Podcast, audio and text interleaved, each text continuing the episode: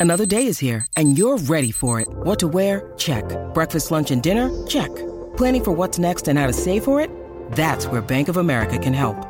For your financial to-dos, Bank of America has experts ready to help get you closer to your goals. Get started at one of our local financial centers or 24-7 in our mobile banking app. Find a location near you at bankofamerica.com slash talk to us. What would you like the power to do?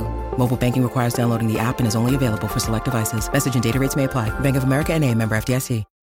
When you need mealtime inspiration, it's worth shopping Kroger, where you'll find over 30,000 mouthwatering choices that excite your inner foodie. And no matter what tasty choice you make, you'll enjoy our everyday low prices, plus extra ways to save, like digital coupons worth over $600 each week. You can also save up to $1 off per gallon at the pump with fuel points. More savings and more inspiring flavors make shopping Kroger worth it every time. Kroger, fresh for everyone. Fuel restrictions apply. You love them, you hate them, and you can't stop talking about them. Announcers, analysts, pundits, they're all fair game. It's Sports Media Mayhem with Alex Reimer. Time to let it rip. Tony Romo inked that 10 year, $180 million deal back in 2020, and his final broadcast of the season, Bengals Chiefs AFC Championship, exposed all of his flaws. Romo was awful in that game, as he was awful for the bulk of the season and the playoffs in particular.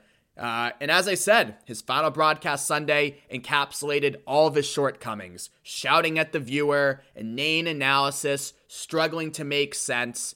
Each week during the playoffs, he truly reached a new low. I mean, and, and, and you just you just contrast Romo's performance this past Sunday with how good he was during that 2019 AFC Championship between the Patriots and Chiefs when he was predicting every Tom Brady throw before it happened.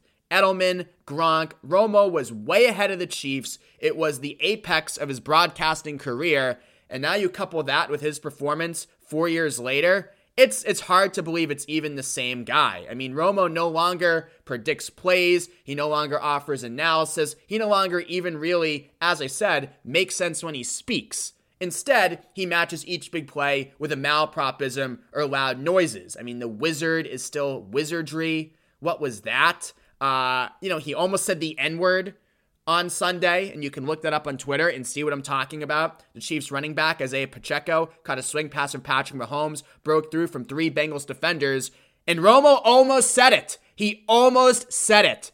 Almost said it. A rare moment of restraint saved his broadcasting career. And we just get yelling, oh my gosh, wow, huge play. I mean, here's what Romo said after Joe Burrow threw a huge interception midway through the fourth quarter quote, game changing, game saving, season.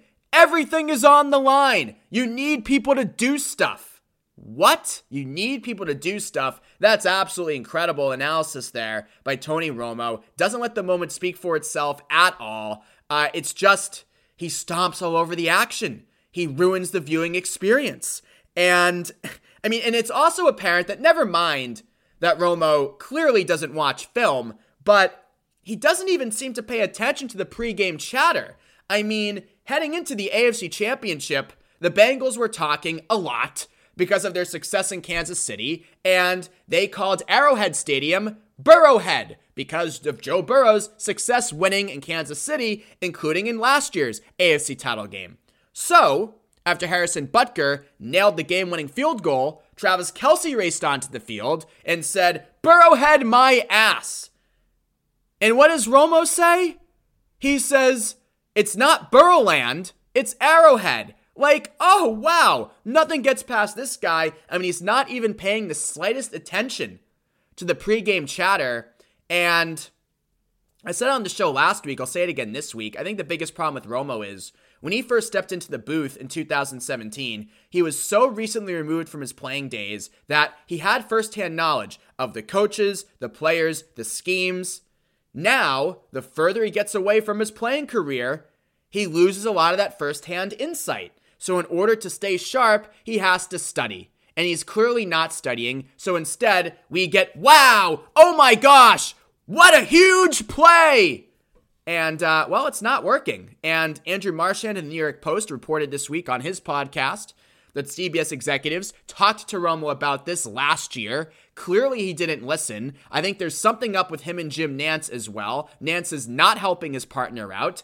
Maybe that stems from some jealousy that Nantz had a few years ago, and Romo was getting all this praise. I think Nantz's people were pushing back behind the scenes, saying, eh, wait a minute, you know, Jim Nantz is making Romo, not the other way around. So, and we know that these sports broadcasters, these high profile play by play guys, are the most sensitive people around. So it wouldn't surprise me in the least if Jim Nantz looks at Romo now and says, oh, yeah. Everybody gave you all the credit when you were humming earlier in your career. Well, now that you're struggling, I'm not helping you out. You're getting paid $18 million annually. You're supposed to be the greatest analyst in TV, so you can figure that out. It would not surprise me in the least if that's Jim Nantz's attitude. I mean, he's still, still, after calling the AFC Championship, goes down on the field and presents the trophy, the Lamar Hunt trophy, to players, coaches. I mean, why doesn't Tracy Wolfson do that? Evan Washburn. I mean, why does Jim Nantz do that? Because he needs the attention. He, you know, cutting down the net, you know, March is March Madness moment. Jim Nantz needs that. So it wouldn't surprise me in the least if he looks at Romo now and says, oh, yeah, everybody gave you all the credit when things were going great. Now they're not so going so great, and I'm not here to save you. So it wouldn't surprise me if that's Nantz's mentality, and we'll see.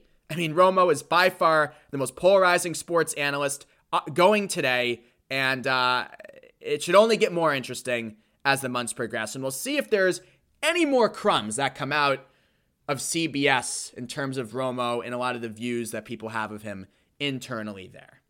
So there you go. Brady and Romo, tried and true. But coming up on the other side, as I mentioned, uh, you'll hear my conversation with the newest host on WEEI, Adam Jones. I talked to him about his big career move, whether he's too negative, uh, differences between hosting nights and afternoons, and so much more. It's a Sports Media Mayhem podcast. Thank you as always for listening.